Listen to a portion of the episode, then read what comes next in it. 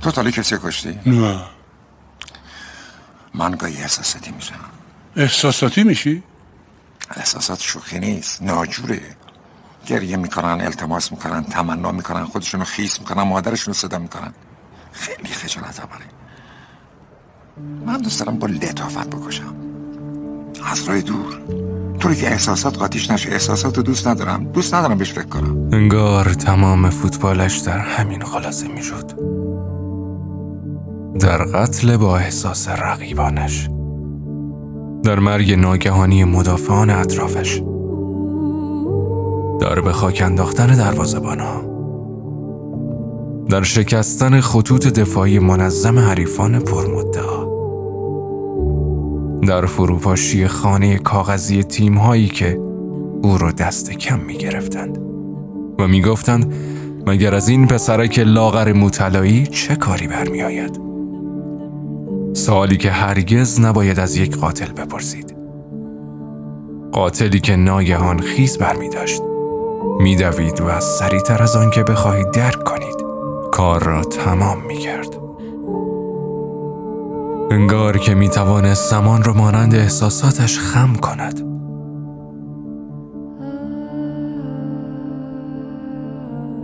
شهرت در عین گمنامی یا همان فرناندو تورس. کشتار با لطافت.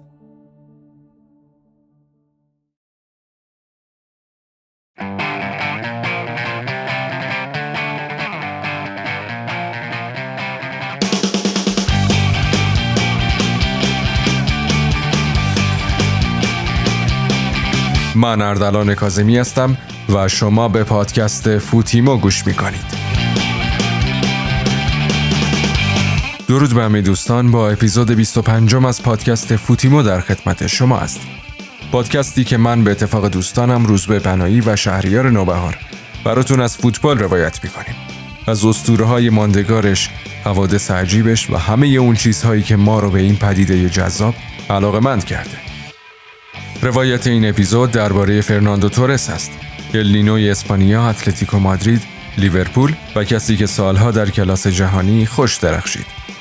بعد از اون گفتگوی داریم با عکاس ورزشی خانم پرتو جوقتایی که برای ما از تجربه ها و اتفاقهایی میگن که در حرفشون شاهدش بودن تجربه هایی که شاید به خاطر زن بودنشون نسبت به بقیه واقعا متمایز و بعضا عجیبه و در نهایت درباره بوندسلیگا، بایر مونیخ، دورتموند، فرم درخشان لواندوفسکی و تمام مسائل اخیر مربوط به فوتبال آلمان صحبت می‌کنیم.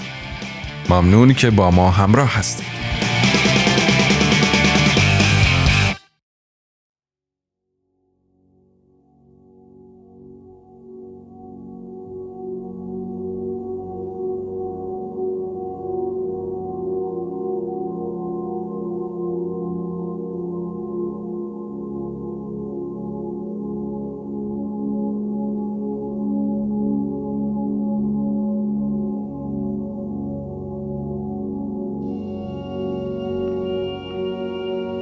النینو قاتل صورت بچه کودک بزرگسال برخلاف القابش از همان ابتدا گروه را رهبری می کرد. در 19 سالگی کاپیتان اتلتیکو مادرید شد. اگر دنیای بیرون باهوش بود، از همین نشانه می‌فهمید که نباید این قاتل را دست کم بگیرد. قاتلی که پشت این نقاب بیتفاوتیش پنهان می‌شد. و اتلتیکو تنها چیزی بود که می توانست احساساتش را تحریک کند. شاید برای همین بود که از زادگاهش خارج شد. باید رشد می کرد و دیگر وقتی برای تلف کردن نداشت.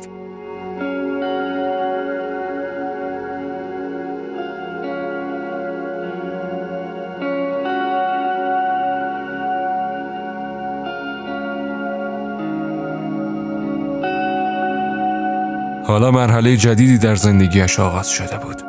لیورپول و لیگ برتر انگلستان پذیرایش شدند.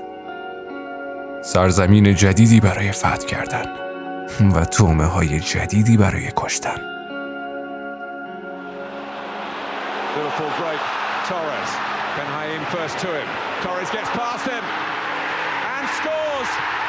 His first Liverpool goal on his Anfield debut in superb style. Liverpool 1, Chelsea nil. And this is Torres. It's a lovely ball by Aquilani. Torres! Oh, it's brilliant. Wraps up the night for Liverpool. Another goal for Fernando Torres, who just would not be stopped getting his second. Oh, that's Torres. It's a wonderful ball. Torres still, still Fernando Torres. He was not going to be denied there, was he? It was fancy footwork. It was a fabulous ball by Benayoun. Now here's Steven Gerrard. Torres has continued his run. He's onside. Fernando Torres! Two goals in two minutes. And one of them just had to come from Fernando Torres. Torres now. Gerard is over on the back post. Torres has wriggled past himself. Oh, that's magnificent. Fernando Torres at his very Four in the middle. Torres! What a time to break his Anfield scoring duck. He got his first Liverpool goal against Chelsea. Good ball. Torres here. Torres. It's a brilliant finish. It's an absolutely outstanding finish from Torres. Great vision from Steven Gerrard.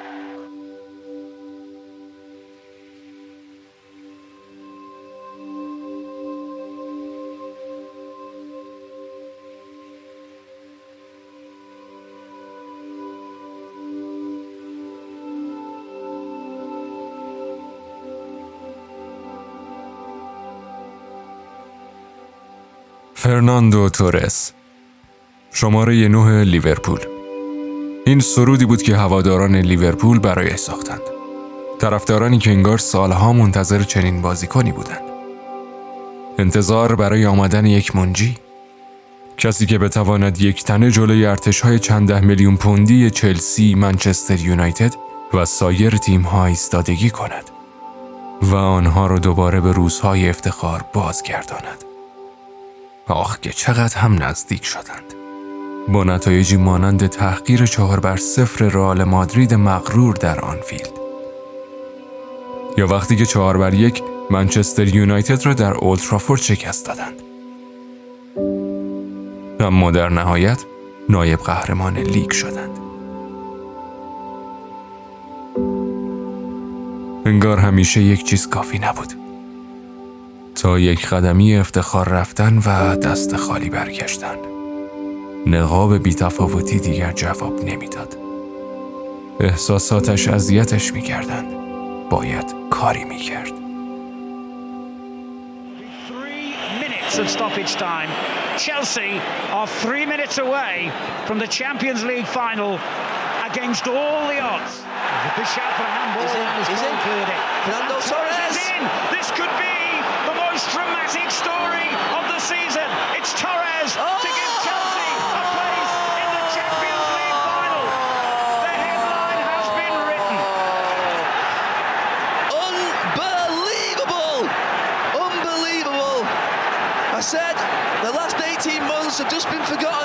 seconds.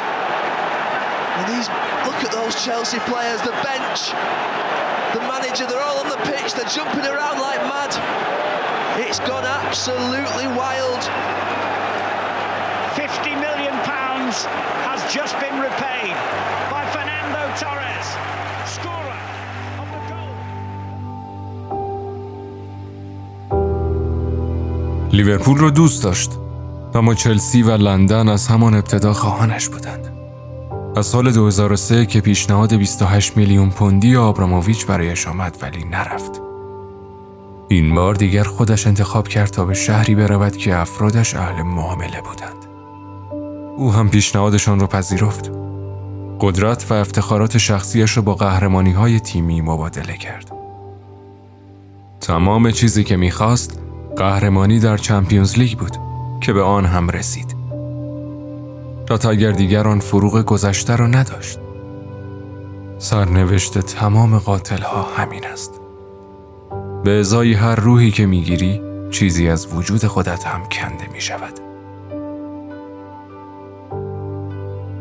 فرناندو تورسی که با 767 بازی و 262 گل تمام شد. وقتی که دیگر چیزی از النینو باقی نمانده بود. یک روح خالی از شور و اشتیاق.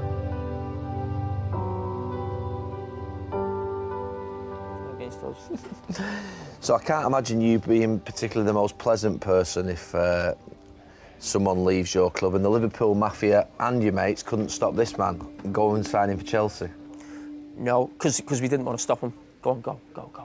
It, it, Torres' time was done. 50 million for Torres at that time was just, oh, you, you were more than happy with 50. Couldn't believe it. Did you get a cut on that? Oh, got a weekend in real out of it. but that was Were you, Torres'. shocked, were you shocked by that transfer? Were you? Was I was it- shocked by the money they paid. Yeah. I was shocked by the money. I knew Torres wanted to go from the summer. It got to the. What happened was Torres had a really hadn't had a great 18 months for us. He went in the January, but what happened was his one good game that season was against Chelsea at Anfield. We beat them 2 0, he scored two.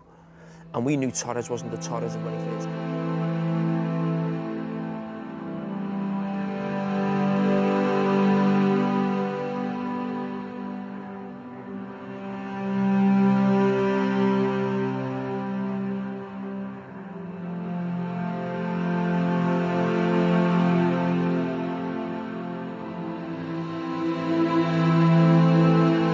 رفتنش به آسه میلان تنز تلخی داشت. دو چهره ترسناک دنیای فوتبال که مدتها در شکست و اشتباه قوتور بودند. تلاشی بیفایده برای برگشتن به سطح اول فوتبال اروپا. شش ماه بیشتر ادامه نداد. دوباره جابجا شد. هرچند بازگشت احساسی به اتلتیکو هم قوام چندانی نداشت. حتی جادوی سیاه دیگو سیمونه هم نتوانست او را نجات دهد.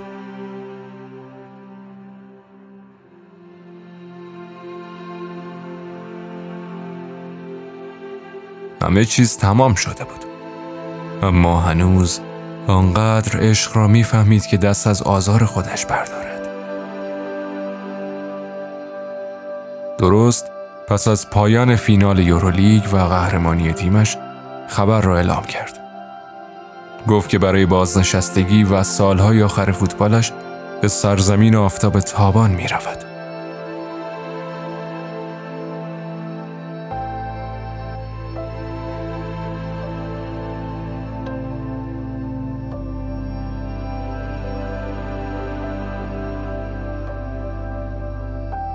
فرناندو تورس درونگرایی که سر و صدای گلزنی هایش در لالیگا و پریمیر لیگ تمامی نداشت. مهاجمی که اتلتیکو را از خطر انقراض نجات داد و برای لیورپولی ها یادآور روزهای درخشان رابی فاولر بود. با هواداران چلسی در نخستین قهرمانی چمپیونز لیگ شریک شد و تیم ملی اسپانیا را در موفق ترین دورانش همراهی کرد.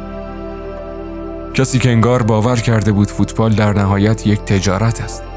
معامله عشق و احساس با پول و افتخار و ماندگاری در تاریخ. او قاتلی بود که احساساتش را کتمان می کرد و ناگهان در میان شلوغی جمع پنهان شد و رفت.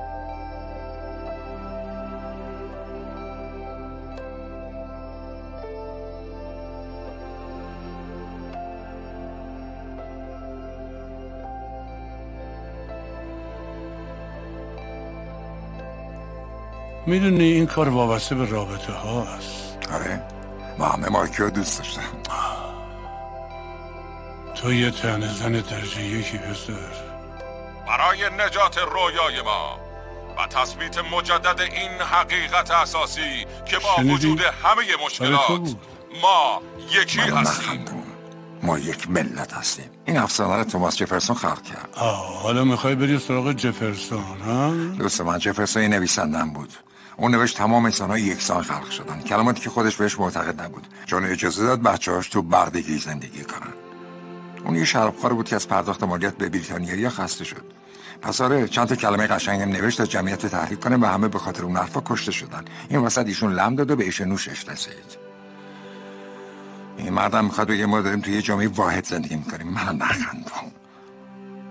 ما تو آمریکا زندگی می‌کنیم. و تو آمریکا فقط رو پای خودتی.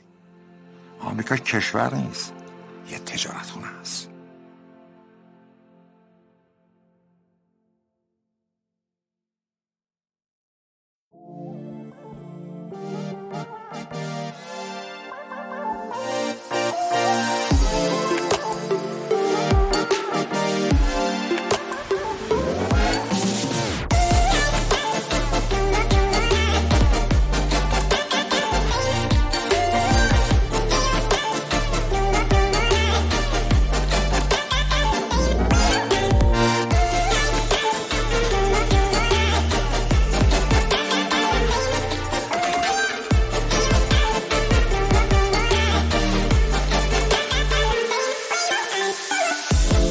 خب به استادیوی فوتیمو برگشتیم. شهریار نوبهار و روزبه پناهی اینجا در کنار من هستن. بفرمایید. ممنون اردلان منم به تو و همه شنونده سلام می‌کنم و همینطور روزبه تو استودیو با منه. سلام به تو شهریار اردلان و همه عزیزان که ما رو میشنون. خب این روایت اپیزود ما درباره فرناندو تورست بود. مهاجمی که یه دوره واقعا میشه و جذاب ترین بازیکن لیگ برتر بود و واقعا یه جورایی در کنار جرات تنها ستاره های واقعی لیورپول تو اون بره زمانی بودن. هرچند که بعدش به چلسی رفت و یه درصد زیادی از محبوبیتش واقعا کم شد. انتقال 50 میلیون پوندی عجیب غریب و بعدم واقعا هی رو به افول رفت. روز به تو واقعا تورست که یادت میاد بیشتر چی تو ذهنت نقشی بنده؟ اون درخشش های تک نفرش یا ناکامی هاش با لیورپول فید شدنش. اصلا خیلی واقعا کریر ملی درخشانش با اسپانیا. ببین راستش تورس یه جوری بیشتر اول قیافش آدم میاد خیلی خوشتر است و شماره نوهش هر جا بوده شماره نه پوشیده. اصلا یکی از دلایلی که اون سال می‌تونست قبل اینکه بره لیورپول می‌تونست بره منچستر یونایتد و نرفت هم همین قضیه تقاضاش برای اینکه حتما شماره 9 بپوشه بود. و این از نظر میگم این چیزی که تو ذهنم میاد از تورس ولی خیلی فوروارد خوبی بود. هم رو زمین هم رو هوا. و یه فینیشر کلاسیک خیلی خیلی خوبم بود در این حال که حالا تو توی اون نسل بازیکن مدرنی محسوب می‌شد. ولی یه جایی اگه نگاه می‌کردی اون مدل کلاسیک هم داشت یعنی تک به تک کم پیش میومد خراب کنه. خیلی خوب گل می‌زد. خیلی خوب تو موقعیت هم قرار می‌گرفت. درسته واقعا یکی از بهترین تمام کننده لیگ انگلیس بود و خاطرهای زیادی هم ازش به جا مونده.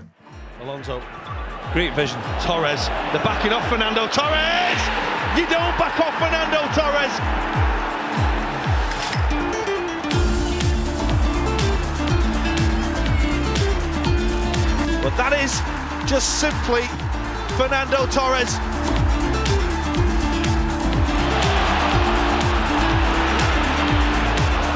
Now then, Torres. Oh, brilliant! What a goal! Fernando Torres again!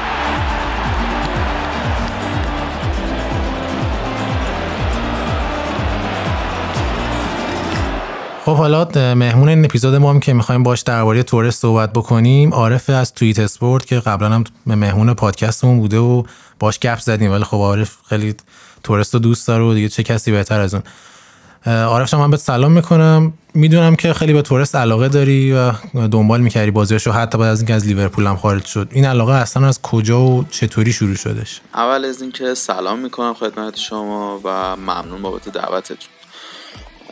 این علاقه من از فرناندو تورس از جای نشأت گرفته خیلی از لیورپولی دیگه هم نشأت گرفته و از سرآغاز اون عشق و علاقه بود که لیورپولی به تورس داشتن. فرناندو تورس از روز اولی که اومد لیورپول با نوع راه رفتنش دویدنش تلاشش برای تیم و گل زدنهای شگفت انگیزش من گلی رو به یاد ندارم از تورس که زیبا نباشه و بعضا شاید بگیم شگفت انگیز نباشه. فرناندو تورس خیلی عشق و علاقه به ما لیورپولیا داد و شاید خیلی ها رو این عشق و علاقه رو بهشون برگردوند. ما رو یاد رابی فاولر انداخت یان راش انداخت. بازیکنی که با اون موهای طلاییش میدوید و میدرخشید تو زمین. کاری با ما کرد که عاشقش بشیم. شاید بگیم مثلا چجوری انقدر خوب بود این بازیکن؟ شاید بگیم پشتش ژابی آلونسو رو داشت استیون جرارد رو داشت. ولی نه تورس وقتی اومد لیورپول سال 2007 به تنهایی عالی بود. عالی. دو سال پشت سر هم این بازیکن رفت تو تیم منتخب دنیا. جز سه تا بازیکن برتر دنیا بود یه سال. فرناندو کلا بازیکنی بود که دوست داشتنی بود. از هر نظر بهش نگاه کنیم این بازیکن عالی بود. مثلا سالی که ما داشتیم قهرمان شدیم مثلا سال 2009 که کار چیزای اتفاقات عجیب غریبی افتاد و ما قهرمان نشدیم. اون سال شما در نظر بگیرید گل که به چلسی زد دقیقه 89 گل زد دقیقه 92 گل زد دو هیچ بازی بردیم. ما بازی هم سر قهرمانی بود. یا بازیش جلوی منچستر یونایتد 4 1 یا جلوی رئال مادرید 4 هیچ. تمام این بازی ها فران تورس نقش پررنگی داشت برای لیورپول. و ما خیلی خوشحال بودیم که چنین مهاجم بزرگی رو تو تیممون داشتیم. انتقال 5 میلیون پوندی تورس به چلسی واقعا مثل یه بمب بود تو پرمیر لیگ. طبیعتا طرفدار لیورپول هم خیلی متعجب و ناراحت شدن. فکر می‌کنی تورس واقعا چرا جدا شد؟ و به اون هدفی که از این خروجش داشت رسید؟ اون روزی که فران تورس از لیورپول رفت دقیقا ثانیه به ثانیهش رو یادمه. روز آخر نقل و انتقالات بود و یکی از محبوب ترین بازیکنان تاریخ لیورپول شده بود فرناندو تورس. و هیچ کس انتظار نداشتش که تورس اون مقطع زمانی وقتی که ما سوارز رو خریدیم و می‌تونستن این زوج عالی داشته باشن کنار هم دیگه بره. ولی یه چیزی هم در نظر گرفتیم. اون هزینه که چلسی برای فران تورس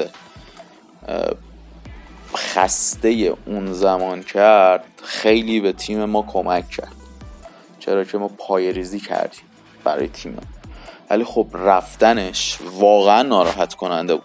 نه برای من برای همه طرفداران لیورپول.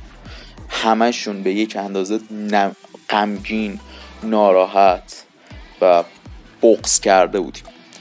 ولی خب چه میشه کرد؟ بالاخره هر بازیکنی که میاد یک روزی هم میره. و فرناندو تورس چرا جدا شد؟ تورس رفت که از شر بدشانسی های لیورپول نجات پیدا کنه. شاید خودش رو فدا کرد. ولی تونست اون چیزی که می‌خواد رو بگیره. اون تونست قهرمان چمپیونز لیگ بشه. بالاخره یک جام بزرگ گرفت.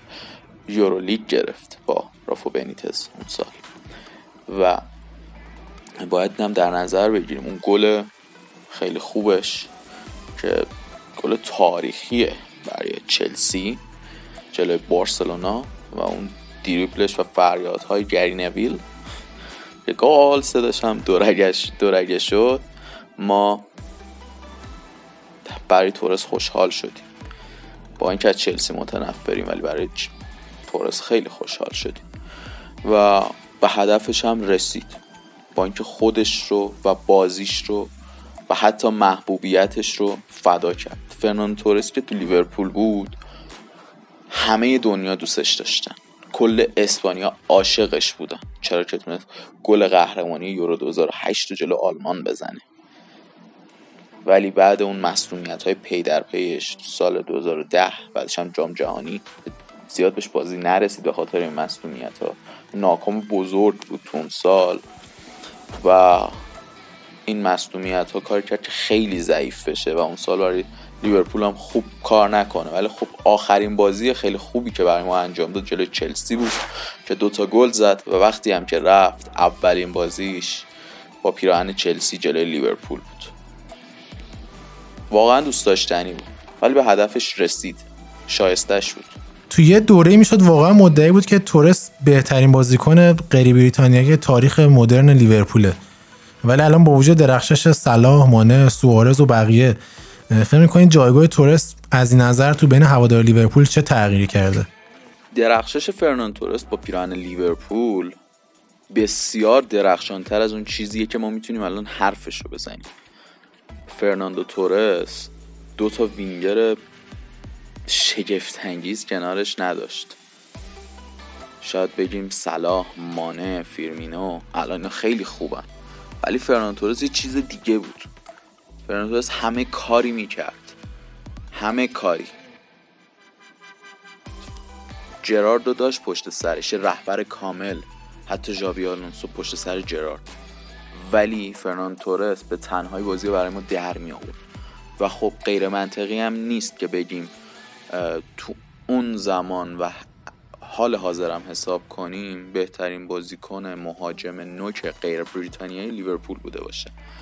و هر چقدر هم صلاح مانه و سوارز خیلی خیلی خیلی خوب بودن مخصوصا سوارز باز هم تورس یه چیز دیگه بود.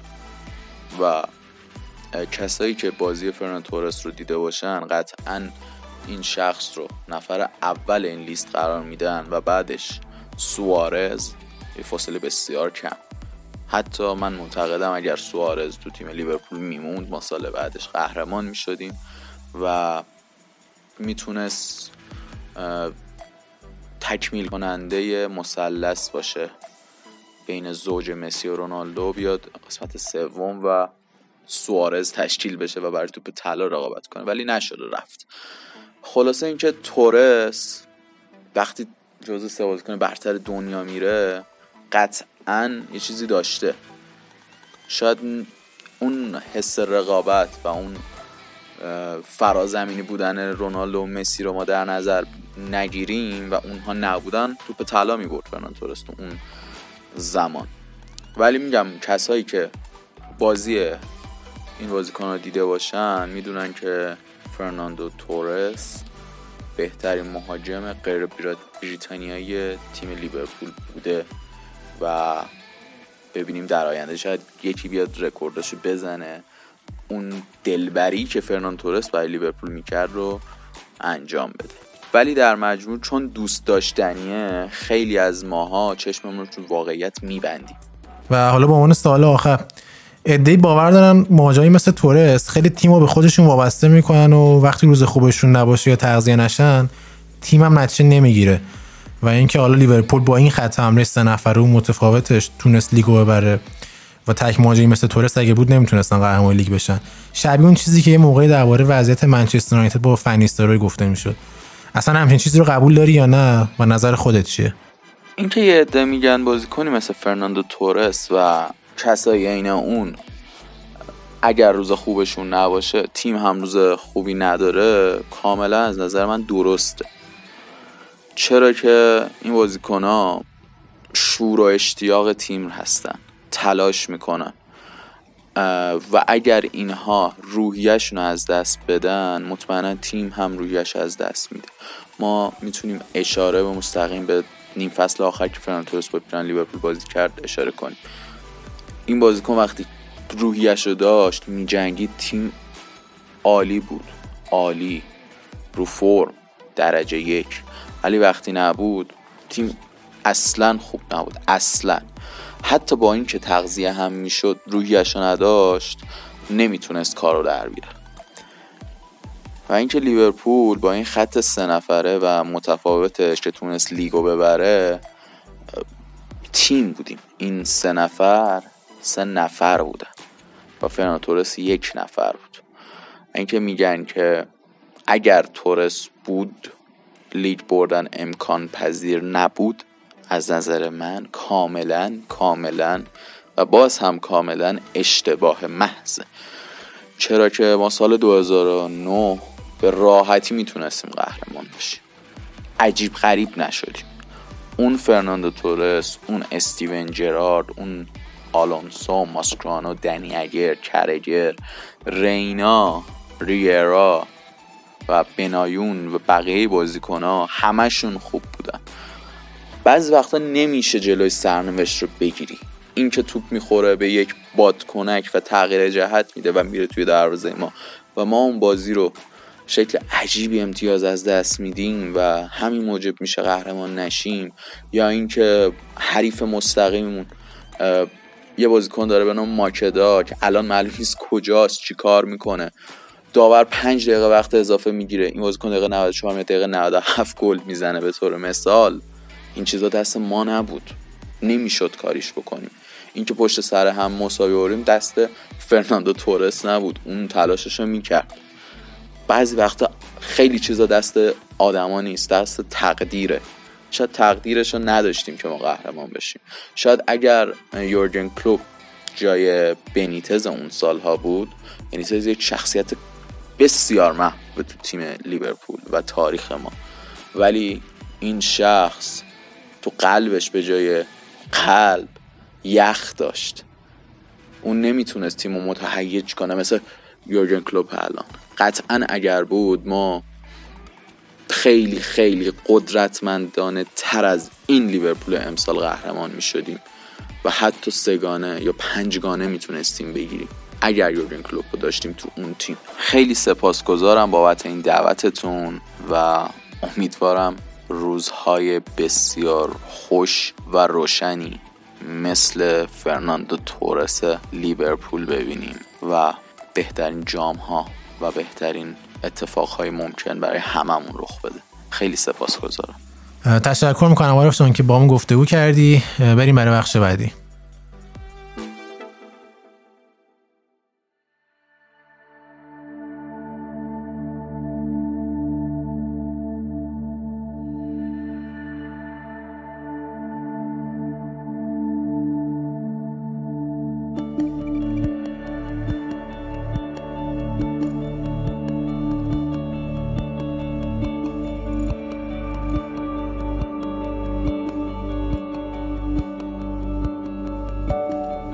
خیلی متشکریم که تا این لحظه با ما همراه هستید. اگر به شنیدن روایت های فوتیمو از سایر اسطوره های دوست داشتنی فوتبال علاقه مند هستید، می‌تونید فوتیمو رو در اپل پادکست، کست باکس، اسپاتیفای، گوگل پادکست و سایر اپلیکیشن های مخصوص پادکست search و در اونجا ما رو دنبال کنید تا زودتر از هر جایی جدیدترین اپیزودها رو هم بتونید دریافت کنید و بشنوید.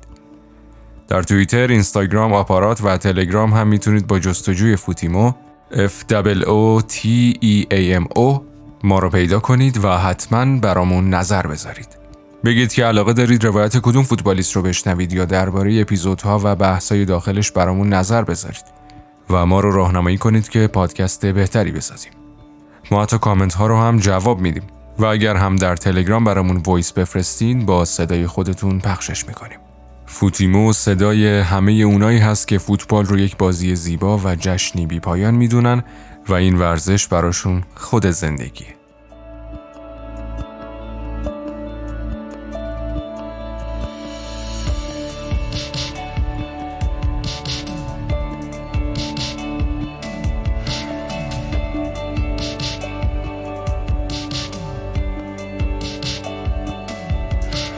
خب همونطور که در اینتروی این اپیزود هم شنیدین سرکار خانم پرتو جوقتایی امروز به استودیو فوتیمو اومدن.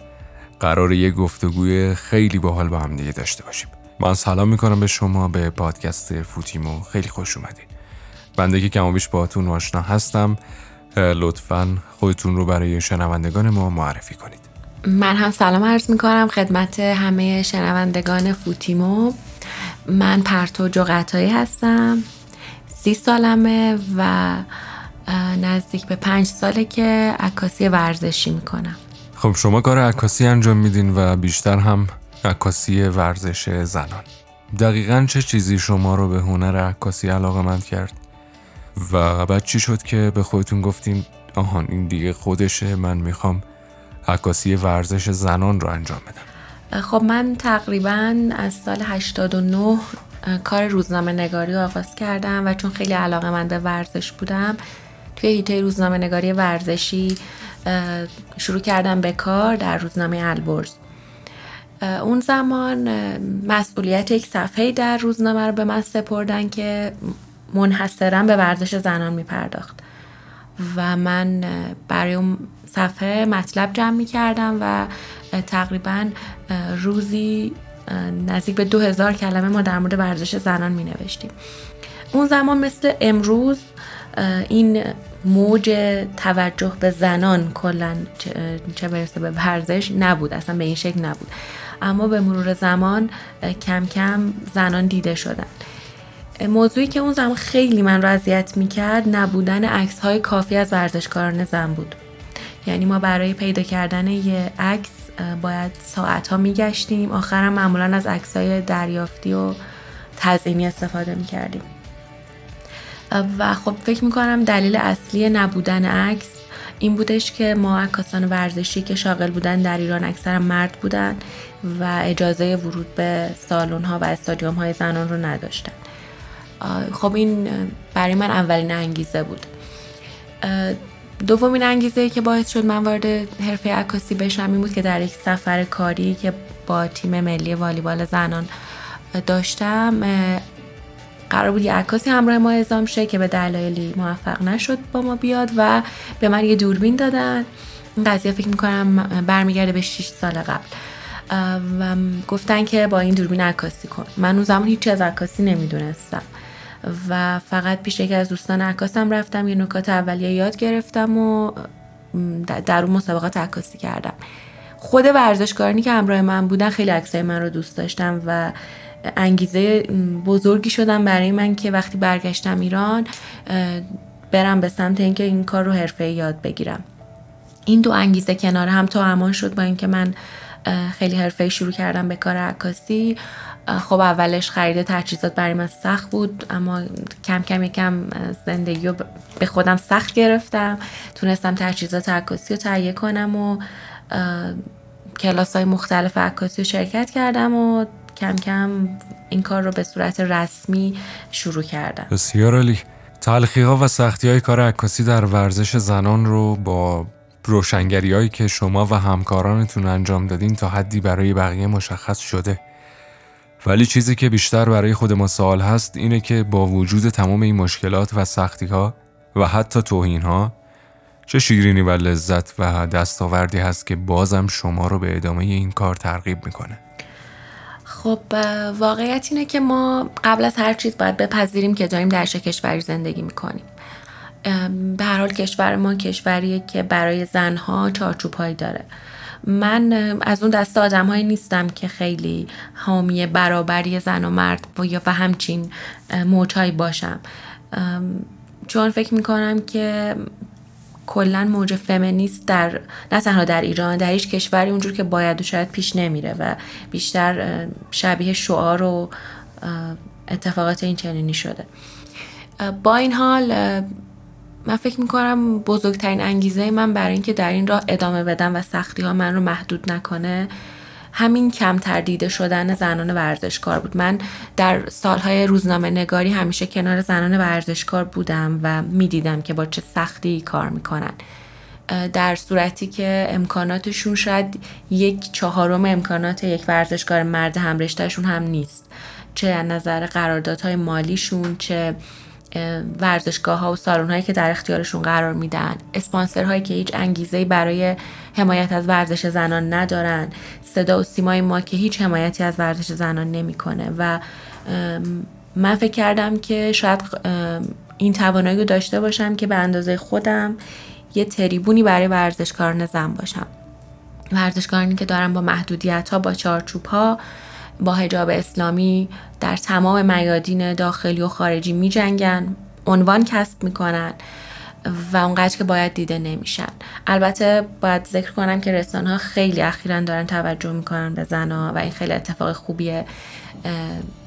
و شاید خیلی ها بر این باور و عقیده باشند که رسانه ها برای دیده شدن خودشون و حتی خیلی از خبرنگاران عکاسان و روزنامه نگاران برای دیده شدن خودشون به سمت زنان کشیده میشن و سعی می‌کنن که بولد کنن فعالیت های زنان رو. اما هر دلیلی هم که داره به نظر من در نهایت منجر به دیده شدن زنان میشه و این ارزشمنده.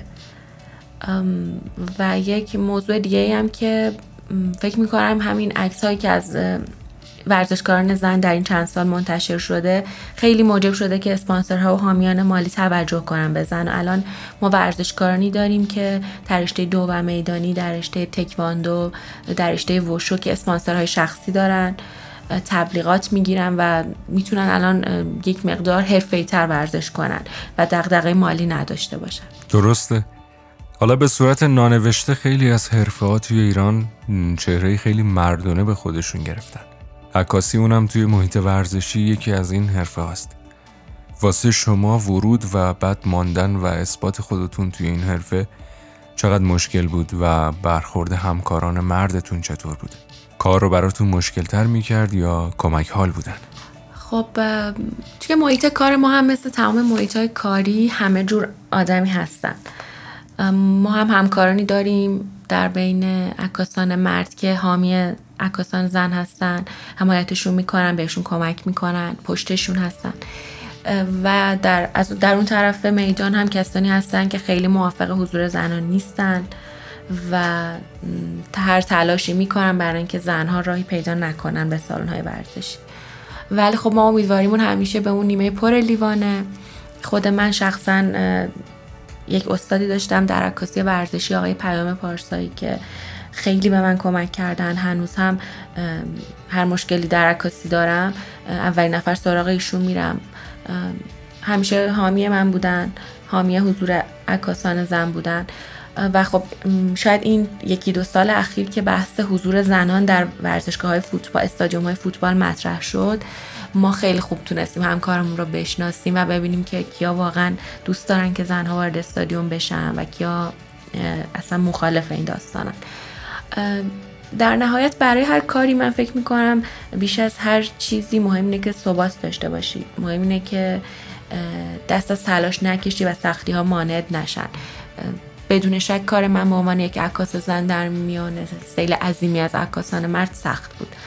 خیلی وقتا من مجبور بودم ساعت ها پشت درهای ورزشگاه بمونم در صورت که همکاران مرد من یک ساعت قبل از بازی با خیال راحت می‌رفتن کنار زمین آماده عکاسی می شدن بارها شده از در حین عکاسی ما رو حراست نیروهای امنیتی اومدن بلند کردن از کنار زمین.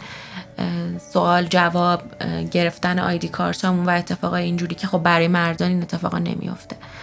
ولی در نهایت مهم, مهم این برای من و برای همه همکاران من که زن هستن مهم این بود که بتونیم این جایگاه رو تثبیت کنیم و هوادارانمون رو با تصویر یک زن در محیط های ورزشی آشنا کنیم که براشون غیر عادی نباشه که یک زن در کنار زمین عکاسی می‌کنه. خب طبیعتا به خاطر عکاسی ورزشی با فوتبال هم سر زیادی داشتین.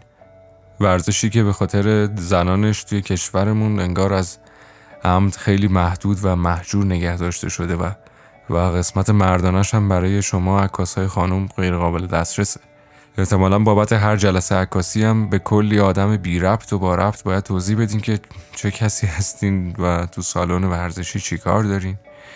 این مسائل چقدر بر روند کار حرفه‌ای شما به عنوان عکاس و پیشرفت حرفه‌ایتون تاثیر داشته؟ خب بدون شک بی تاثیر نبوده. هر محدودیتی سرعت سرعت عمل انسان رو کم می‌کنه. خب این یک واقعیته. برای من هم همینطور بود ولی واقعیت اینه که من همیشه سعی کردم که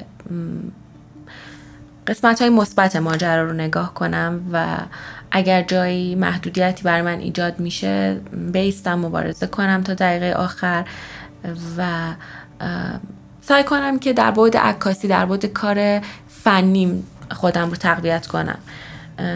در مورد اینم که دست عدم دسترسی زنان عکاس به فوتبال مردان خب این موضوعی که ما سالها داریم براش تلاش می‌کنیم رفت آمد می‌کنیم. حتی به ارگان ها و مراجع بین المللی نامه زدیم به فدراسیون جهانی فوتبال به کنفدراسیون فوتبال آسیا.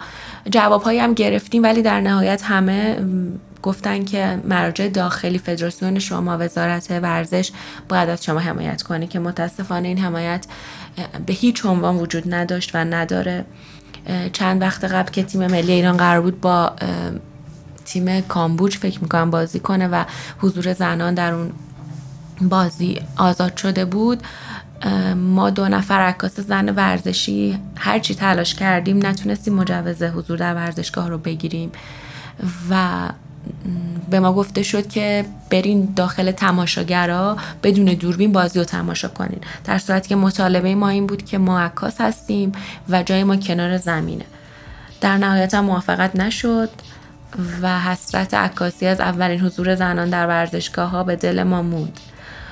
ما همچنان در تلاشیم همچنان به فدراسیون فوتبال به وزارت ورزش نامه می‌زنیم از هر مرجعی که بتونیم پیگیری می‌کنیم و امیدوارم بالاخره این موضوع حل بشه. حالا الان که در حال حاضر به خاطر ویروس کرونا و برگزاری مسابقات با محدودیت حضور تماشاگران که اصلا شدنی نیست چون عکاسان مردم به تعداد انگشت شمار وارد ورزشگاه میشن. ولی خب ما تلاشمون رو می‌کنیم و خسته نمیشیم تا بالاخره این مجوز رو بگیریم. حالا پیروی صحبت های شما ما دو تا روز ویژه داشتیم که خانم ها تونستن به ورزشگاه آزادی برن و شما هم تجربهش کردین. یکی بازی پرسپولیس و کاشیما که بعدش ماجرای گزینشی ها و جنجال هاش پیش اومد و یکی هم بازی تیم ملی که البته تو یکی خبری از اون هواشی نبود و بیشتر مسائل متوجه سهمیه کمی بود که به خانم ها داده بودن. شما تجربه و برداشتتون از این دوتا اتفاق چیه و به نظرتون تبدیل میشم به دو نقطه عطف در تاریخ حضور خانم ها در ورزشگاه یا یک سری جرقه های بیمعنی فقط. خب اگه بخوام به بازی پرسپولیس کاشیما اشاره کنم که خیلی صحبت ها خیلی انتقادات بیرامونش بود که چرا فقط یک سری زن به صورت محدود وارد ورزشگاه شدن. و اون کسانی که مجوز حضور داشتن باید در یک اقدام مدنی نمی‌رفتن به ورزشگاه تا مسئولین AFC گول نمیخوردن و تعبیرات این چنینی. اما من معتقد بودم همون زمان هم وقتی مصاحبه شد با من و سیر انتقادات توی صفحات مجازی روبرو می شدم باهاشون جواب می‌دادم که خب حس می‌کنم این یک قدم کوچیکه که می‌تونه در آینده اتفاق بزرگتری بیفته. همونطور هم که این اتفاق افتاد و حالا اون بازی به صورت گزینشی برخی وارد شدن. البته داخل پرانتز این رو هم باید اشاره کنم که فکر می‌کنم نیمه دوم بازی پرسپولیس کاشیما دیگه درهای ورزشگاه رو باز کردن و خانمایی هم که اسمشون توی لیست نبود وارد شدن. در نهایت این اتفاق افتاد و حتی یه صحنه جالبی که من هیچ وقت یادم نمیره چون من اون بازی داخل تماشاچی ها عکاسی می‌کردم از تماشاگر خانم. یه صحنه بود که وقتی یه تعداد دیگه خانم وارد ورزشگاه شدن آقایون جایگاه خودشون رو به خانوما دادن. یعنی رفتن چند تا پله بالاتر به صورت فشرده نشستن که خانوما بتونن سر جاشون بشینن. و واقعیت اینه که من در اون مسابقه کوچکترین رفتاری که ناشی از بیفرهنگی هواداران ورزش و فوتبال باشه ندیدم. احترام کاملا گذاشته می‌شد به خانوما. توی ورود و خروج هیچ مشکلی پیش نیومد.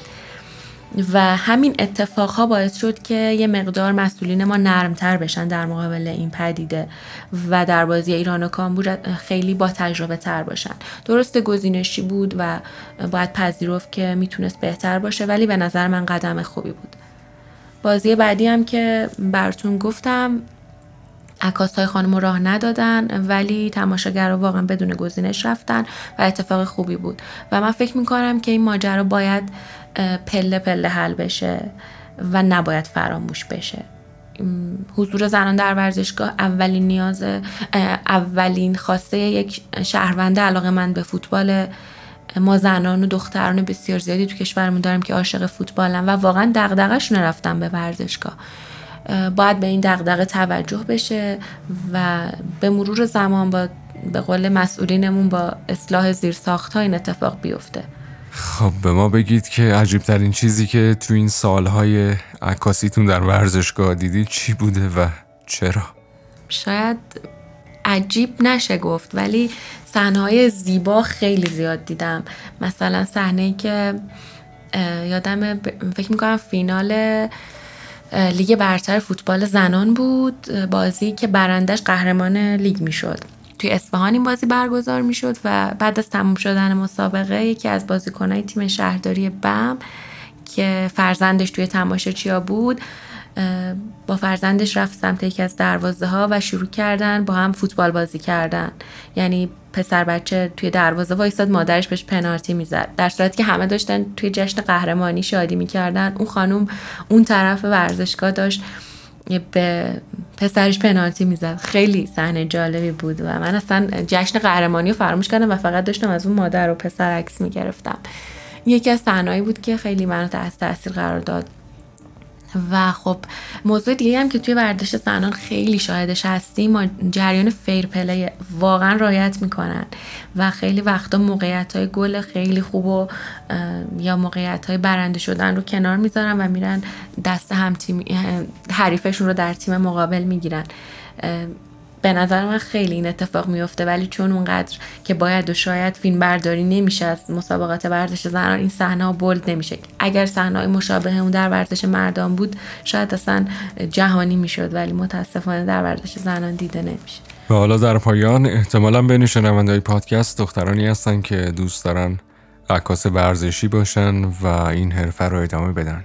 چه توصیه‌ای براشون دارین و به نظرتون خودشون رو برای چه چیزهایی باید آماده بکنن؟ خب من خیلی زیاد از دخترای نوجوان و جوان کامنت و دایرکت می‌گیرم که دوست دارن وارد درسه عکاسی ورزشی بشن. خب عکاسی کلا یک هنره که یادگیریش قبل از هر چیز نیاز به استعداد فراوان و پشتکار داره.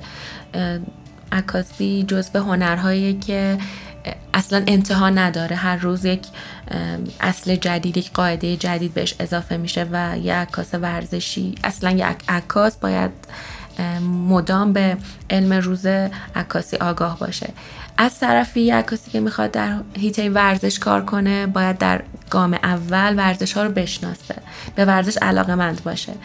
من خودم از 6 7 سالگی مدام تمام مسابقات ورزشی تلویزیون رو تماشا می‌کردم. تکواندو شمشیر بازی قایقرانی هر مسابقه که پخش می‌شد نگاه می‌کردم و علاقه داشتم. و این آشنایی با قواعد مسابقات ورزشی خیلی مهمه برای یک عکاس. توصیه من قبل از هر چیز به زنانی و دخترانی که علاقه من به عکاسی ورزشی هستند اول از همه پشت کاره. شاید خیلی شعار باشه ولی بدون شک پشتکار عامل اصلی موفقیتشونه و اینکه خیلی از اتفاقات رو خیلی از برخوردها رو رفتارهای ناشایستی که قرار باشون بشه رو نادیده بگیرن و احساس می‌کنم نیاز هست که یه غرور غرور کاذبشون رو کنار بذارن تا بتونن در عرصه عکاسی ورزشی موفق بشن. هرچند که من با پیشرفتی که دارم در این زمینه می‌بینم خیلی دورنمای خوبیه. دیگه شاید ده سال بعد مثل امروز انقدر سخت نباشه حضور یک عکاس زن در میادین ورزشی ما در ایران. بسیار عالی. خیلی مشکرم خانم جاقتایی ممنون که دعوت ما رو پذیرفتین و به استدیو فوتیمو اومدین. این قول رو همینجا می‌گیریم که در اپیزود بعد هم در خدمت خانم جاقتایی باشیم و در مورد پدیده فوتبال باشون صحبت بکنیم. صحبت پایانی این میکروفون و شما. من هم خیلی تشکر می‌کنم از تک تک عوامل این پادکست. خیلی ممنون که من رو دعوت کردین. خوشحالم که یک تریبونی داشتم که بتونم با علاقه مندانه به فوتبال صحبت کنم. آرزو دارم که روزی رو در ایران ببینم که با بعضی جمله ها دیگه مواجه نشم. اینکه مگه زن فوتبال بازی می‌کنن. مگه زن به فوتبال علاقه دارن. زن و چه به فوتبال و جمله های این شکلی و ما دیگه نشنویم. و این عشق و علاقه ای که این همه زن به فوتبال دارن یک چیز متعارف دیده بشه. حضور زنان در ورزشگاه آزاد بشه. حضور مردان در ورزشگاه های زنان آزاد بشه. و به ورزش به, به چشم یک پدیده اجتماعی نگاه بشه. به چشم یک پدیده اجتماعی که در دوران فعلی که انقدر وضعیت اقتصادی کشور بده مردم حالشون خوب نیست. ورزش یک عاملی باشه برای اینکه زنان و مردان در کنار هم شانه به شانه هم برای اتفاقات ورزشی لاقل بتونن یه زمانی خوشحالی کنن. و بتونن برای ادامه این زندگی سخت انرژی بگیرن. خیلی ممنون. خدا نگهدارتون. گفتگوی ما رو شنیدید با خانوم پرتو جوقتایی امیدواریم که تا اینجای پادکست خسته نشده باشین. پس بزن بریم برای یه بخش بعدی. یک حرکت از سمت راست موقعیت برای بازیکنهای بایر مونیخ در محوطه جریمه لواندوفسکی توی دروازه. گل مساوی رو بایرن می‌زنه. بازیکن لهستانی دروازه رو باز کرد. لواندوفسکی هم چهار گله میشه. بازم موقعیت و گل. لواندوفسکی بلا فاصله گل می‌زنه.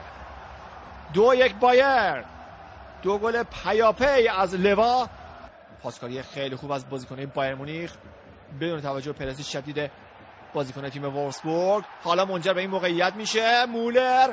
فرصت برای مولر می‌تونه پاس هم بده. حالا موقعیت. لواندوفسکی به هتریک به تیر دروازه می‌زنه. دوباره لواندوفسکی و گل. هتریک لواندوفسکی در نه دقیقه.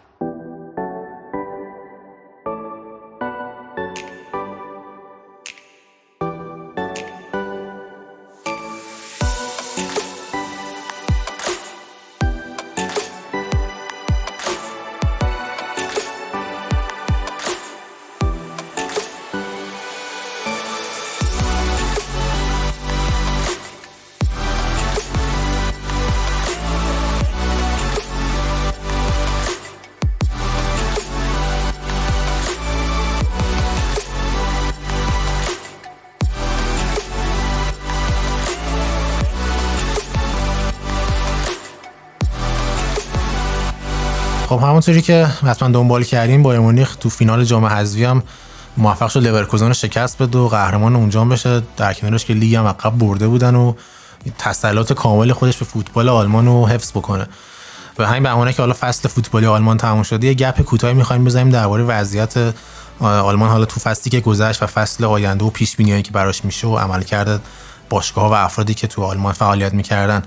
و اولین چیزی که خیلی به چشم می‌زنه همین تسلط کامل بایرن اینکه قهرمانی رو خیلی با اقتدار گرفتن جام حذفی هم بردن و دوباره هیچ چیزی رو دست ندادن.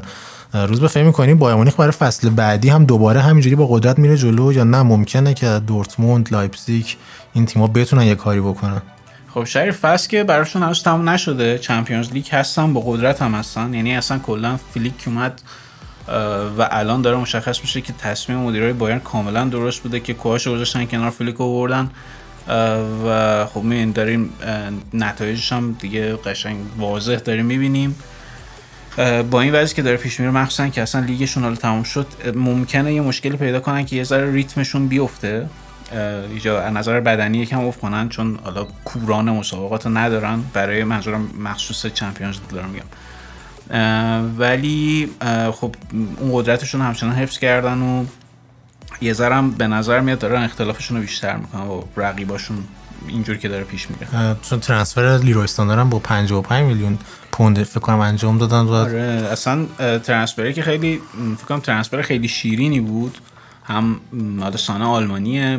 شاید تنها شک و شعبه ای که بهش هست اینه که خب حالا یه مدت زیادی مصدوم بوده ولی از طرف دیگه می‌دونیم که اگه یکی مصدومه می‌خواد کریرش رو حفظ کنه و می‌خواد بهبود بده بعد بره بایرن. اتفاقا اونجا میره کمکش می‌کنه درست شه حالا نمونهش هم که روبن بوده و بالا ریبری حتی. درسته. و حالا من نگاه می‌کردم مثلا توماس مولر هم تونست اون فرم بعدی که با کوواش داشت الان کامل درست کرده و داشت حتی رکورد دیبروینه رو من دقیق مطمئن نیستم که زد. ولی می‌دونم باش مساوی کرد تو پاس گل تو بوندسلیگا. توماس مولر که اصلا بهش فکر می‌کنیم اصلا تو ذهنمون assist نمیاد.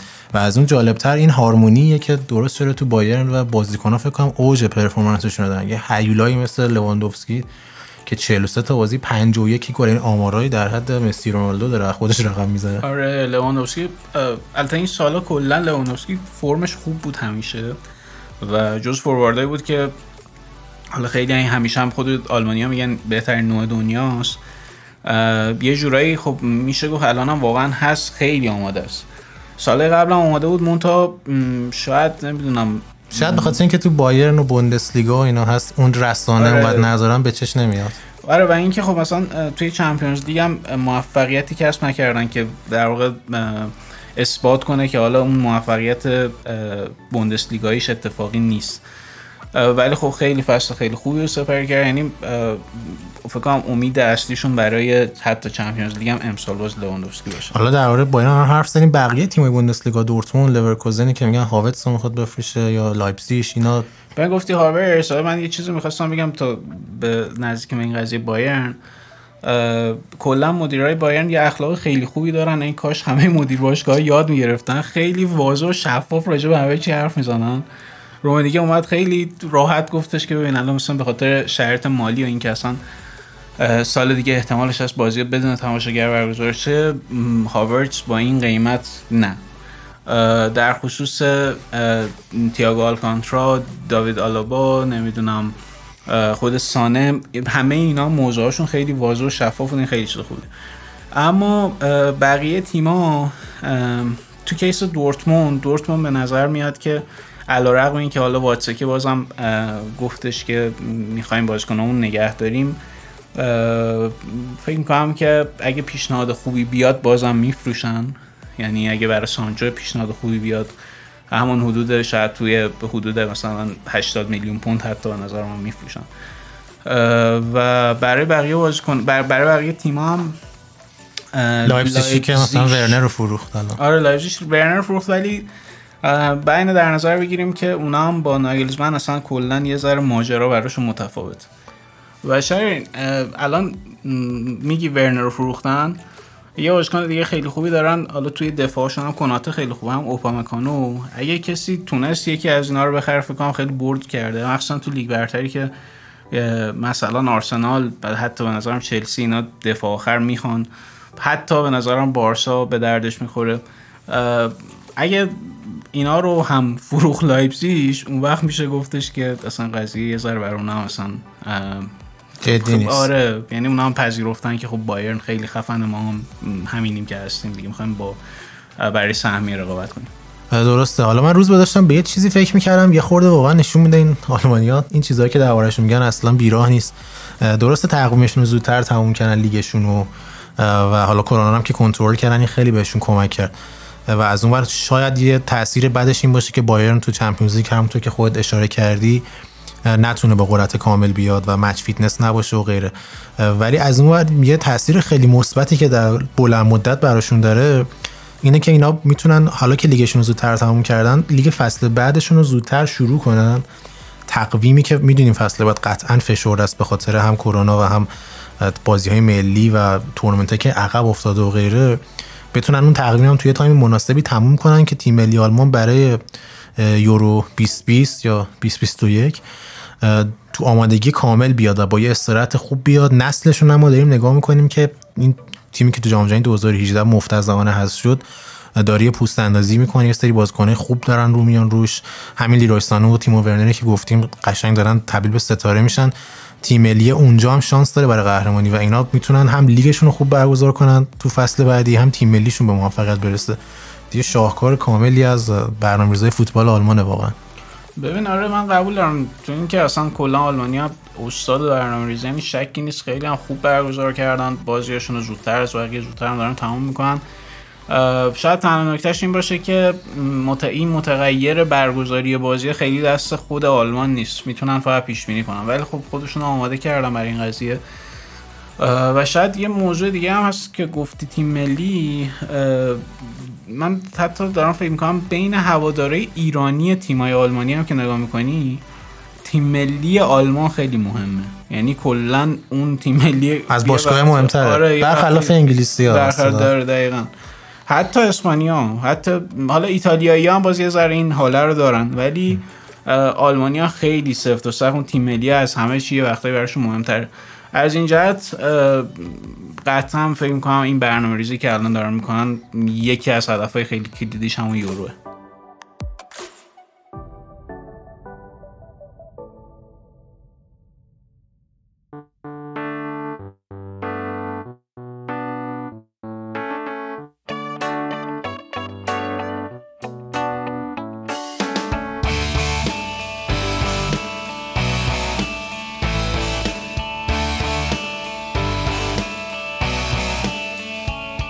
بله رسیدیم به قسمت پایانی این اپیزود جذاب.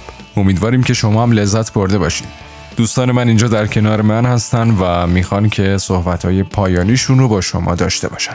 آقای روزبه بنایی بفرمایید خب اگر که از بیرون ایران ما رو میشنوین که امیدوارم که همه چی وفق مرادتون باشه و اگر داخل ایران ما رو میشنوین امیدوارم که این بتونین این بار روانی اخباری که هر روز میشنویم از دلار و ارز و نمی‌دونم انفجار و بیمارستان همه این داستان ها رو با هم دیگه بتونین تحمل کنین و باتون خدافزی می‌کنم. امیدوارم که اوضاع بهتر بشه.